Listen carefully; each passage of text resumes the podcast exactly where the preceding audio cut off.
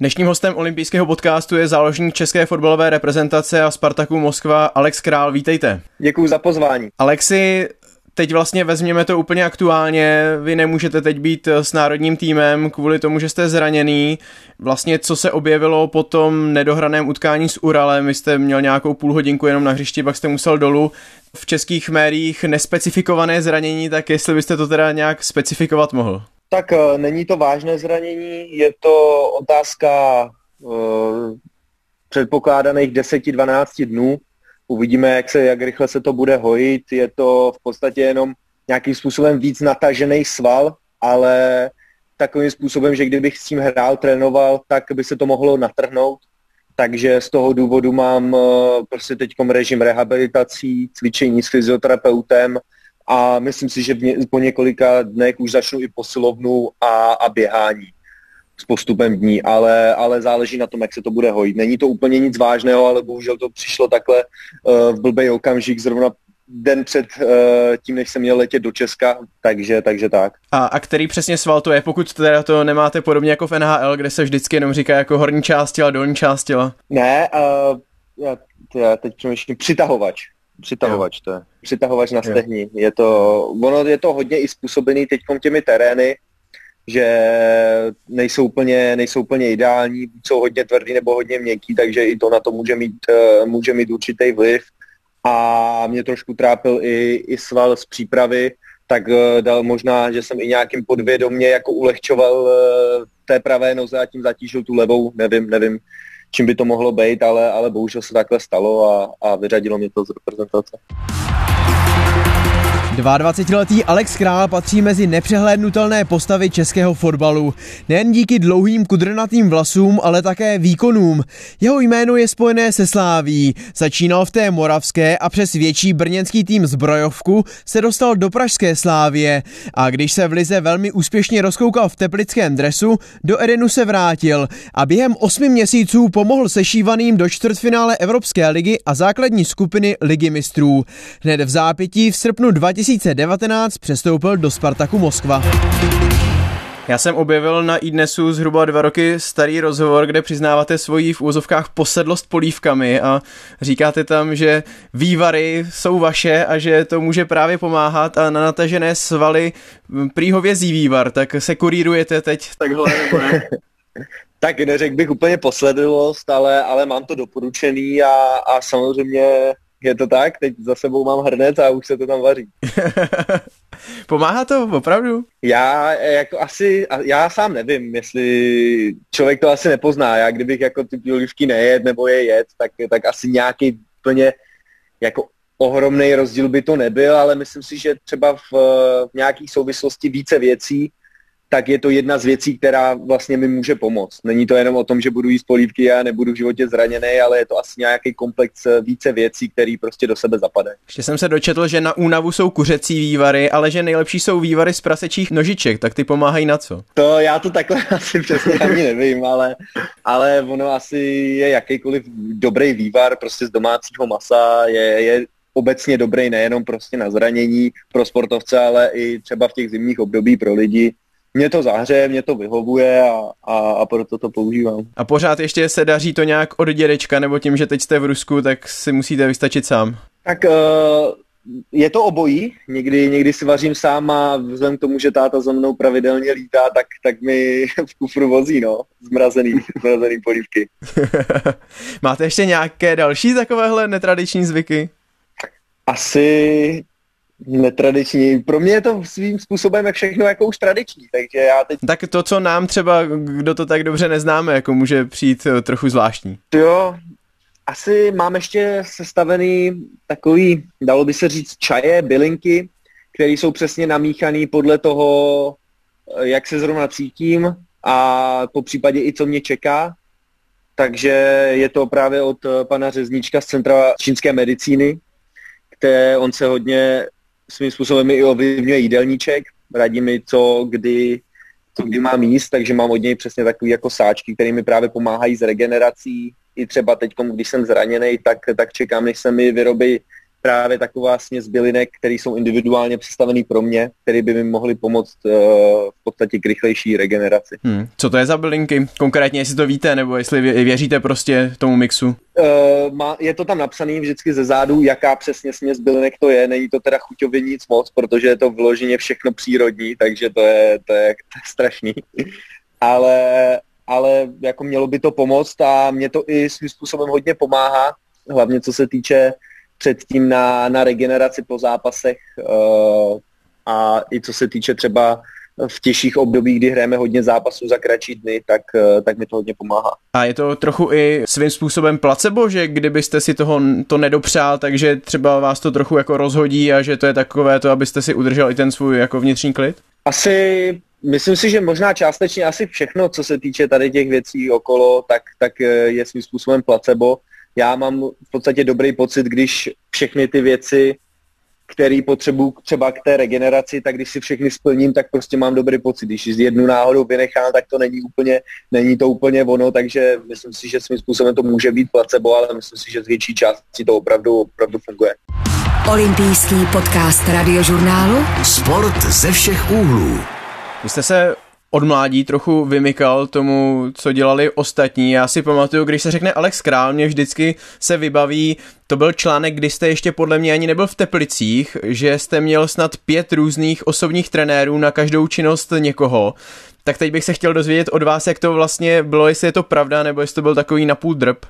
Tak není to vyložení, že by to byli osobní trenéři, byli to lidi, který jsem pravidelně naštěvoval, nebylo to, že by pracovali jenom pro mě a byli to moji osobní trenéři, ale ale chodil jsem, já jsem v podstatě, když jsem byl v Brně a úplně když jsem začínal s fotbalem, tak eh, jsem od mala chodil na individuální tréninky. Začínalo to teda úplně v těch začátcích, kdy jsem si vždycky po tréninku ještě šel zakopat státou před barák a postupně už, jak jsem šel i výš těmi kluby, kdy jsem tehdy přestoupil plně jako malinký do zbrojovky Brno, tak uh, jsem začal naštěvovat uh, trenéra v podstatě individuální tréninky, co se týče jenom čistě fotbalových věcí. Odmala jsem taky chodil na gymnastiku, chodil jsem i do fitka, ale nebylo to žádný extrémní posilování, byla to spíš koordinace, klasický stojky, gymnastický prvky plus nějaký menší posilování, protahování. Bavíme se, to mi bylo zhruba nějakých 7, 8, 9 let. A potom do toho vstoupilo i fyzioterapie, kdy hodně kluků, včetně mě, měli třeba růstové problémy, že jak rychle vyrostli, tak eh, měli třeba natažený svaly nebo různý menší zranění, tak to jsem chtěl hodně eliminovat. Tak eh, to jsem právě ještě cvičil, eh, chodil k fyzioterapeutovi a když jsem ve 13-14 letech přestoupil do Slávie, tak podobnou věc jsem si chtěl vybudovat i v Praze, najít si fyzioterapeuta, kondičního trenéra a podobně a hodně mi v tom pomohlo Centrum pohybové medicíny pana Koláře, tam jsem začal chodit od 14 let a tehdy jsem tam začal eh, chodit k panu Bronislavu Šréjerovi, který je eh, ještě do dneška eh, fyzioterapeut české reprezentace, takže my jsme tak postupně, jsem šel vejš a vejš až, a každý týden jsem k němu chodil. A tam jsem potkal i právě Petra Gažáka, se kterým spolupracuju intenzivně i, i teďkom na dálku přes FaceTime, ale furt, furt, furt spolupracujeme a a chodil jsem i k masérovi, ale teď už samozřejmě, jak jsem starší a už ten fotbal je na profesionální úrovni, tak co se týče masérů a fyzioterapeutů, tak eh, ty už máme v klubu. Takže využívám, eh, co se týče třeba kondičního trenéra, tak jak toho v klubu, tak právě i třeba Petra Kažáka. Takže už je to, už je to víceméně omezený, není to samozřejmě tolik lidí, protože i časově je to trošku jiný, i ten, i ten režim mám trošku jiný, takže, takže tak. Napadají mě vlastně k tomu tři věci. Eh, tak první, jestli jste nebyl tak trochu za exota mezi spoluhráči, pokud tohle věděli. Tak já si myslím, eh, co se týče fotbalových tréninků, tak to věděli, protože jsem hodně přidával i videa dřív. Co se týče posilování, tak eh, to, to jsem taky přidával videa. Uh, trošku si myslím, co si myslím, že na mě koukali, bylo co se týče fyzioterapeuta, protože většinou hráči chodili k fyzioterapeutovi jenom když byli zranění. A já jsem tam chodil v podstatě preventivně. Takže to, to jako na mě koukali, jako proč chodím k fyzioterapeutovi, že to je ztráta času. Takže uh, asi tohle byla jediná věc. Tak samozřejmě dřív uh, jsem hodně věcí dával na internet a ne, ne každý to úplně jako vnímal pozitivně, když ještě z toho nebyly žádné výsledky. Říkali si ty lidi asi jako, že další klub, který prostě jako se chce jenom pochlubit, že má, že chodí někam, ale, ale neměl to ty výsledky a když se na to kouknu zpětně, tak eh, teď už v podstatě hodně lidí mě jako za to chválí, že jako jo, jo, jo, ale, ale nevidí, nevidí to, co bylo v podstatě předtím. Hmm. Takže bych neřekl věc... úplně jako za, za exota, ale spíš jako za něco nestandardního. Ta druhá věc, co mě k tomu napadá, tak eh, že asi ne každý si třeba tohle mohl úplně dovolit, takže vám asi pomohlo to, že jste měl jako opravdu dobré rodinné zázemí, že jste si tyhle všechny věci okolo, které nebyly zadarmo, tak jste si mohl dovolit. Určitě, určitě mi v tom pomohli rodiče, táta samozřejmě. Uh, z téhle strany jsem měl, jsem měl dobrý zázemí kdy nebylo to úplně, že, že, bychom, to, že bychom mohli rozhazovat peníze, ale za to uh, jsme ty peníze chytře investovali, nebo táta, že to, že to investoval do mě a já jsem všechny ty věci poctivě plnil a, a dneska se nám to všem vrací. A třetí věc, eh, když se ohlednete zpětně, tak eh, říkáte si, že nebýt těchto individuálních tréninků, fyzia, gymnastiky, že byste nebyl tam, kde jste? Já si myslím, že v mém případě určitě ano, protože postupem času i teďkom jsem si vybudoval určitý myšlení, že všechny tyhle věci už i sám jako potřebuju a když, eh, když to řeknu až přehnaně, když zrovna ten týden si nejdu zaposilovat, tak se necítím úplně jako komfortně. Takže i svým způsobem jsem si vybudoval nějaký, nějakou jako systematickou práci, jak na sobě pracovat. V podstatě. Posloucháte olympijský podcast radiožurnálu. Teď to jsou zhruba dva roky od vašeho debitu v národním týmu v přípravném utkání s Brazílií. A od té doby já jsem to projížděl ty statistiky a vy jste hrál ve všech důležitých zápasech v základní sestavě. Nezaskočilo vás, jak rychle jste se stal oporou?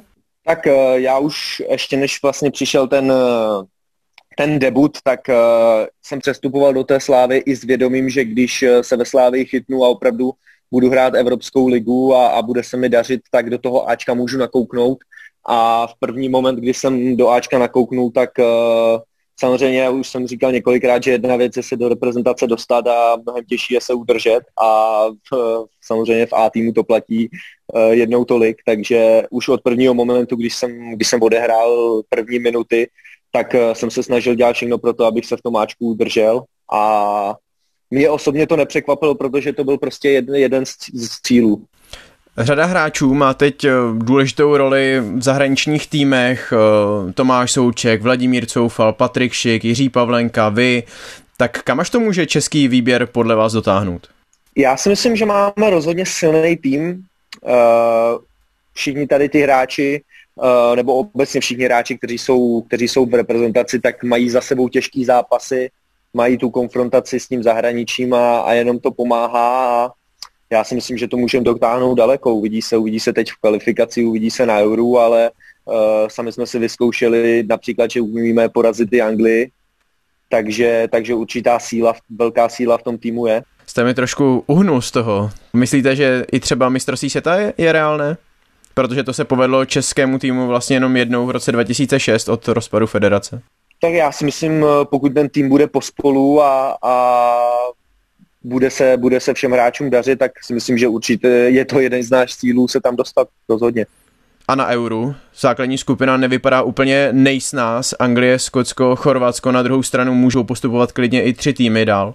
Mm-hmm, tak uh, je, to, je to jenom o tom, o té naší reakci, jak ty zápasy budeme hrát, protože vyzkoušeli jsme si, že třeba s tou Anglií dokážeme prohrát 5-0 a dokážeme vyhrát 2-1, takže já si myslím, že obecně to jsou krásné zápasy a i co se týče třeba naší pozice, kdy nejsme braní úplně jako favoriti, tak uh, svým způsobem nám to může pomoct, protože myslím si, že zvlášť na Euru, třeba na Anglii, bude vyvinutý obrovský tlak a i třeba na Skotsko, který hraje doma, tak sice je poženou diváci, ale taky tam bude určitý tlak, takže i svým způsobem vlastně všechny ty týmy známe dobře, hráli jsme proti ním, takže já si myslím, že v tomhle směru nám to může pomoct, ale jak říkám, je to čistě jenom o naší reakci, eh, jak k tomu všichni přistoupíme. Hmm, a ten přístup podle vás by to mělo být uh, takové to běhavé pojetí, náročné, podobně jako třeba předvádí Slávia, nebo jako vy jste předvedli doma s Anglií, protože to jste hráli mnohem otevřeněji, sebevědoměji než uh, předtím ve Wembley? Určitě, já si myslím, že v první řadě tam musí být vidět to sebevědomí. To si myslím, že, to si myslím, že základ to bylo i vidět právě v tom domácím zápase, kdy my jsme, já si pamatuju, my jsme začali hrát a my jsme po třech minutách jsme dostali gol, ale, ale pořád, eh, pořád jako nějak nás to nesrazilo i když to nebylo úplně zrovna jednoduchý, když uh, předtím ten zápas dopadl 5-0 tam a teď oni přijeli k nám a po pěti minutách nám dali gol. Takže v, tu, v ten moment právě byla správná ta reakce a, a myslím si, že sebevědomí, běhavost a poctivost je něco, co nás zdobí a když uh, přesně tohle tam potřebujeme přidat. A když se na to podíváme trochu z opačné strany, tak uh, co naopak Čechům ještě chybí k té naprosté špičce? Co ještě potřeba vybrousit? Já si myslím, Uh, asi nějaký vyloženě rozdílový hráč. My máme, samozřejmě máme spoustu skvělých hráčů, spoustu hráčů, kteří hrajou v zahraničí, jsou tam opory, ale myslím si, že vyloženě nějaký hráč, kdy se týmu nedaří, jak to má třeba Portugalsko, mají Ronalda, týmu se nedaří, ale stejně ten Ronaldo to dokáže vzít v několika momentech na sebe dát dva, tři góly. Takže myslím si, že tohle, tohle nám chybí, ale vždycky, když vám něco chybí, tak to musíte něčím nahradit. A já si myslím, že právě v našem případě ta poctivost, běhavost a, a to sebevědomí tohle může nahradit. Když se teď bavíme o těch nejlepších českých hráčích, tak eh, kdo je podle vás fotbalistou roku 2020, protože to jméno se dozvíme v podstatě za pár hodin? Já si myslím, že jednoznačně Suk. Už eh, v podstatě tím, jak zvládnou ten přestup, myslím si, že ne moc hráčů by nezvládlo přestup z Česka přímo do Anglie a ještě on tam, co, co si pamatuju, tak tam přišel v podstatě bez jakýkoliv přípravy, byl tam pár dní a, a hned nastoupil do zápasu, což není úplně jednoduchý a, a buď to zvládnete, nebo vás to semele a on to zvládnou skvěle a, a z jeho pozice defenzivního záložníka nebo obecně záložníka střílí góly, takže já si myslím, že určitě suk. Olympijský podcast. Vy se teď budete muset dívat eh, jenom v televizi, jestli chytáte tedy české programy na reprezentaci. Chytnu, chytnu, budu koukat v televizi a budu klukům fandit. Není to jediná absence, několik dalších hráčů je zraněných. Reprezentanti z bundesligových týmů odjedou po zápase s Estonskem, tak jak to podle vás eh, tým ovlivní? Tak není to, není to příjemná, příjemná situace pro trenéra a samozřejmě myslím si, že částečně to ovlivní, protože jenom přece jenom jsou to hráči z té, z té základnější sestavy, kteří, kteří už mají nějaký ty minuty odehraný a i co se týče té tý kabiny, tak uh, i mimo to hřiště mají co dát. Takže myslím si, že ovlivnění to, to částečně bude a já, já věřím, že na to kluci, kluci zareagují dobře a, a když tam bude někdo jiný, tak, tak, tu, tak to prostě zvládne. Chápete tahle různá omezení? Asi úplně ne, protože vzhledem k tomu, jak já žiju v podstatě úplně mimo to a tady v Rusku ten koronavirus uh, za stolik vidět není a v podstatě se tady žije úplně normální život a všechny tady ty omezení já vlastně čtu jenom na internetu a svým způsobem jsem je nezažil, takže je ani moc, částečně chápu to, že se kluby bojí o hráče, ale zase v podstatě jde o reprezentaci, jde o kvalifikaci na mistrovství světa a to si myslím, že je jako velká věc a, a někdy by se stalo to, že by mě jako klub nepustil kvůli tomu, že můžu chytit koronavirus, ne, že ho jako by mám, ale že ho můžu jako chytit, tak to mi přijde takový jako takový nešťastný, no, ale zase jako chápu, že v této pandemii se všichni bojí, nikdo neví, jak se to bude vyvíjet dál, ale, ale říkám, jako moc tomu úplně jako nerozumím, i když to částečně chápu. Vy jste na to narazil, jak to teda funguje v Rusku? Ehm, jste říkal, že nic z toho nezažíváte, tak eh, co třeba roušky, co třeba testování? Tak eh, samozřejmě testování probíhá u nás eh, jednou týdně, vždycky před zápasem.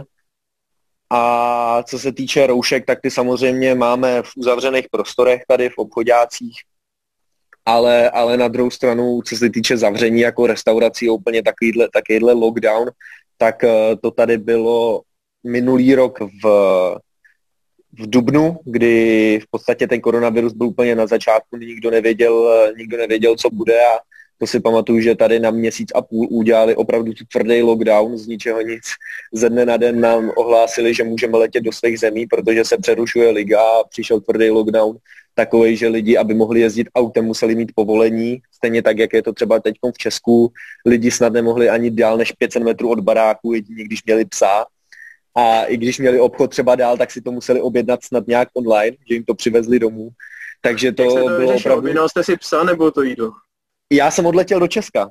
Já jsem v tu dobu odletěl do Česka a byl jsem měsíc a půl v Česku, kdy tady to bylo ještě relativně normální, že sice byly zavřené restaurace, ale chodilo se do přírody a, a fungovaly okýnka, bylo to ještě jako v těch počátcích a potom eh, někdy v půlce května jsme letěli zpátky do Moskvy, kdy bylo už jasný, že se dohraje liga. Měli, byli jsme tři týdny zavřený na tréninkovém centru, kde jsme trénovali, dohráli jsme ligu a měli jsme jenom týden volno a hned začala nová liga, ale během toho ten koronavirus v podstatě, jak skončil ten lockdown, tak tím se otevřely restaurace, protože samozřejmě ta ekonomika šla dolů, že jo, hodně restaurací zkrachovalo za ten měsíc a půl, takže od té doby už eh, žádný uzavření vyloženě nepřišlo, přišlo jenom nějaké časové omezení, kdy byly restaurace, myslím, do 11, nejdřív do dvou, do 11 a myslím si, že snad od léta už jako všechno funguje jako normálně.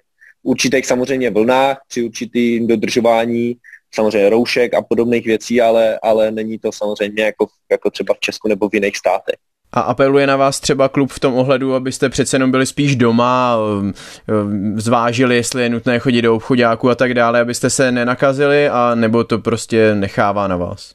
Jako ze začátku samozřejmě, když ten koronavirus byl úplně nový, no, nikdo nevěděl, co to je, jak je to nebezpečné, jak rychle se to šíří, tak samozřejmě na nás apelovali, aby jsme nosili roušky, rukavice, aby jsme jako moc času netrávili v obchodácích nebo v restauracích, byť byli otevřený ale prostě v postupem času už je to v podstatě rok a, a už mně přijde, že tady si všichni jako na to, že ten koronavirus je zvykli, takže určitý, do, uh, určitý věci se dodržují v uzavřených prostorech, jak jsem řekl, ty roušky, ale jinak už uh, to tady myslím si, že lidi ani tolik nevnímají a žijou úplně normální život. Když se ještě lehunce vrátím k těm omezením spojeným s národním týmem, tak eh, mně přijde, že to vlastně záleží tak trochu i na náhodě a štěstí, jednak kdo koronavirus chytí, nechytí a taky jaká jsou pravidla v té které zemi, ať už eh, kde máte klub nebo kde hraje ten národák, lze podle vás nastavit nějaký spravedlivý systém? Tak eh, já si myslím, že to celkem o štěstí je, protože Uh, já jsem byl že jo, na těch reprezentačních srazech předem a v kontaktu s někým, kdo měl koronavirus, jsem stoprocentně byl a pořád nemám ještě v těle protilátky, takže, takže jsem to jako ještě asi nechytnul s největší pravděpodobností a byl jsem v kontaktu s, se spoustou lidí, jo, který, měli, který měli koronavirus, takže asi, asi je to, a teď to můžu chytit někde, když se budu snažit jako to dodržovat všechno, co můžu. Takže myslím si, že jako je to o, ná, o štěstí, o neštěstí. S tím způsobem není asi úplně dobrý jít tomu nějak naproti, ale, ale prostě když to člověk chytne, tak uh, si myslím, že třeba mladý člověk, který uh, je sportovec, tak by ho to třeba nemuselo tolik zasáhnout, nebo to jsou prostě, to jsou opravdu výjimky, ale, ale jako asi každá země to má jinak podle toho poč- podle počtu, jak rychle se to šíří, kolik tam je těch lidí nakažených takže jestli nastavit nějaké spravedlivé, já si myslím, že dřív nebo později si na to prostě lidi budou muset zvyknout, protože asi hmm. to jen tak nezmizí a, a asi možná do toho přijdou ty vakcíny, jak už teď vlastně přišly. Takže já doufám, já jsem... že s postupem času budeme žít normální život. Já jsem narážel na to, že jsem zaznamenal zprávu, že uh, rakouskému nároďáku vypadne asi 12 nebo 13 hráčů z německé Bundesligy právě z těchto důvodů. Zažili jsme třeba v kvalifikacích evropských pohárů, že proti Liberci vlastně neměl za FCSB skoro kdo nastoupit a podobně, ale ono asi vzhledem i k těm termínům, že jo, jako se to těžko nějak dělá, tak eh, co vy si o tom myslíte, jaký na to máte názor? Jako jak jsem říkal, tak svým způsobem rozumím, že ty kluby, kluby se bojí, ale, ale zase na druhou stranu bojí se to, jak jsem řekl, no, bojí se ty kluby toho, že se někdo může nakazit, ale jako těžko říct, no já rozumím těm klubům, ale říkám, jako hráč prostě bych opravdu byl jako naštvaný. Hm. A, a jako asi říkám, je to i tím, tím, že já vlastně žiju mimo to nejhorší, co se děje takže já to tolik jako ten koronavirus nevnímám. Samozřejmě mám respekt před ním, je to prostě virus, na tom není samozřejmě nic dobrýho, ale zase si nemyslím, že by to bylo vyloženě jako když to přežil něco jako mor, že kdokoliv, kdo to dostane, tak hned umře. Ale zase soucítím s těma lidma, kteří opravdu měli těžký průběh nebo, nebo kvůli tomu umřeli, to říkám, mám předtím respekt, ale, ale myslím si, že při dodržování určitých hygienických opatření a říkám těch roušek a, a rukavic jde žít normální život a i s tímhle jde pustit hráče na reprezentaci. Olympijský podcast radiožurnálu Sport ze všech úhlů. Alexi, vy jste se do národního týmu poprvé dostal, když eh, jste byl ve Slávii a vedl vás tam Jindřich Trpišovský. Podobně to platí i pro několik dalších reprezentantů. David Zima, Lukáš Provod, Ondřej Kůdela, Ondřej Kolář. Tohle je další důkaz toho, jak se hráči pod eh, Jindřichem Trpišovským zlepšují, což se obecně prostě takhle říká. Tak čím to podle vás je? Tak já si myslím, že to asi je podle mýho názoru tím, že trenér Trpišovský dokáže z těch hráčů uh, vlastně vyndat to aktuální maximum. Ale jak? Dokáže ty hráče dostat na vrchol těmi svými technikami, jako je, uh, jsou tréninky, jako jsou třeba některé rady, jako je příprava na zápas, protože třeba co se týče příprav na zápas, tak ty má opravdu, opravdu detailní a mně se, to, mně se to líbilo, i co se týče hodnocení zápasu, takže asi celkovým tím přístupem a přípravou na ty, na ty zápasy. V porovnání s těmi jinými trenéry, který, které jste zažil, tak eh, se vymyká právě tím důrazem na tu přípravu na ty rozbory? Nebo čím jiným ještě? Já si, já si asi myslím, že jo, protože uh, já nechci úplně jako hodnotit všechny trenéry, chci spíš jako Jasně. mluvit o panu Trpišovském.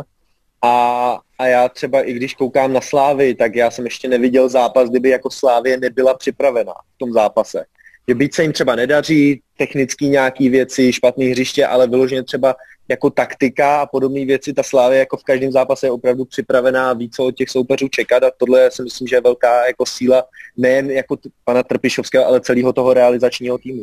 Ale to je jako jedna věc a druhá věc je ta, že si vytáhne Davida Zimu v podstatě z třetí ligy, Lukáše Provoda, který byl v tu dobu snad půl roku uh, v prvoligových českých Budějovicích, nebo možná ani to ne.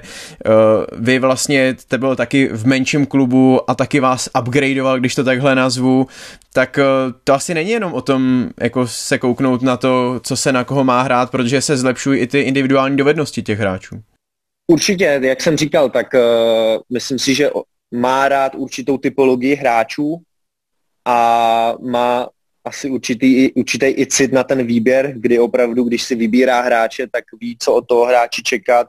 Nevybírá ho jenom na základě třeba jednou, dvou aspektů, ale vyloženě, jako mu ten hráč sedne a vybírají i hráče, kteří samozřejmě jsou v podstatě lidsky správný, když to tak řeknu, a to je taky samozřejmě důležitý, co se týče toho týmu, takže, takže určitě má cit na hráče a, a i co se týče těch jeho rad v trénincích, v zápasech, hodnocení po zápasu, tak mně se to třeba jako líbilo, má to hlavu a patu a určitě je to trenér, který jako ve správný moment vás dokáže v uvozovkách seřvat a ve správný moment vás podpořit. Takže mě třeba osobně tohle jako hodně sedělo. A co dál ve vaší kariéře? Jak to vidíte? Tak uh, Uvidí se, no. Já teď se soustředím, momentálně se soustředím vlastně, abych doléčil ten sval. Potom samozřejmě, aby jsme se Spartakem uh, vyhráli, vyhráli ligu, dostali se do poháru a potom se samozřejmě soustředím na, na reprezentaci na euro, takže teď vyloženě nad nějakým přestupem, jako to, to úplně v hlavě nemám, i když samozřejmě všímám si toho okolo, že, že se dějou, dějou věci, lidi o tom píšou, lidi, trenéři o tom mluví, ale, ale já mám teď určitý cíle a důležité věci, na které se potřebuju soustředit a jestli něco bude, tak to můžeme se řešit po euru v přestupovém období, ale, ale teď na to úplně není prostor a, a je spousta vrcholů a cílů, je, které ještě v této sezóně potřeba zvládnout. Já jsem v jednom z předchozích dílů olympijského podcastu mluvil s Tomášem Součkem a ten přiznával, že vás doporučoval do West Hamu, tak zatím se nic kolem toho neděje? Ne, ne, já jsem, já jsem upřímně zatím jako nic, nic neslyšel uh, od, uh, od agenta, od klubu, od klubu zatím nic. Všechno, co se ke mně tak nějak dostalo, tak, tak je jenom od médií, takže, takže tak. Eh, a Tomáš Souček právě o sobě mi říkal, že se domluvili s agentem, že mu nebude o ničem říkat, eh, kdyby se to týkalo jeho přestupu, že až když to opravdu bude konkrétní nabídka blízko k tomu, že by se mohla realizovat, takže se o tom pobaví, tak vy volíte podobný přístup, nebo eh, jak to máte nastavené s agentem Karolem Kyselem? Tak já jsem asi volím, volím podobný přístup, i to tak máme nastavený. Od začátku jsme měli, kdy opravdu až přijde reálná nabídka, že o tom začnou komunikovat kluby a opravdu to bude tak daleko, není to jenom ta počáteční komunikace těch klubů, ale je to opravdu na tom, že už vyloženě je to v nějakém pokročilém stádiu, tak pak samozřejmě mi to agent oznámí.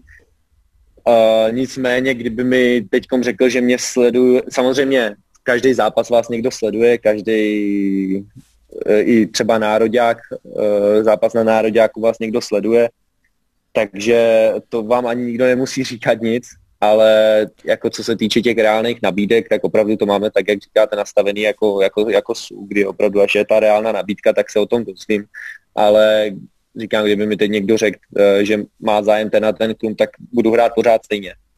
A kdo vás sleduje, to, to víte, to tušíte? No, tak já si myslím, já jsem to myslel jako obecně, nevím jako konkrétní kluby, ale myslím jako obecně, že vás, eh, kdyby náhodou někdo jako sledoval, nějak víc, že by vyloženě se šel zeptat i jako na klub a podat oficiální nabídku, tak pak se o tom můžem, můžem bavit a pak se to asi i dozvím. A kdybyste si měl vybrat vysněnou destinaci a nemusí to být teď v létě, ale třeba za rok, za dva, tak eh, kam byste nejradši si to namířil? Tak uh, já jsem se tím nikdy netajil, už odmala se mi hrozně líbí anglický fotbal, Premier League a, a kdyby to dávalo, eh, kdyby to určitě dávalo v tu chvíli smysl, tak bych rád přestoupil do Anglie.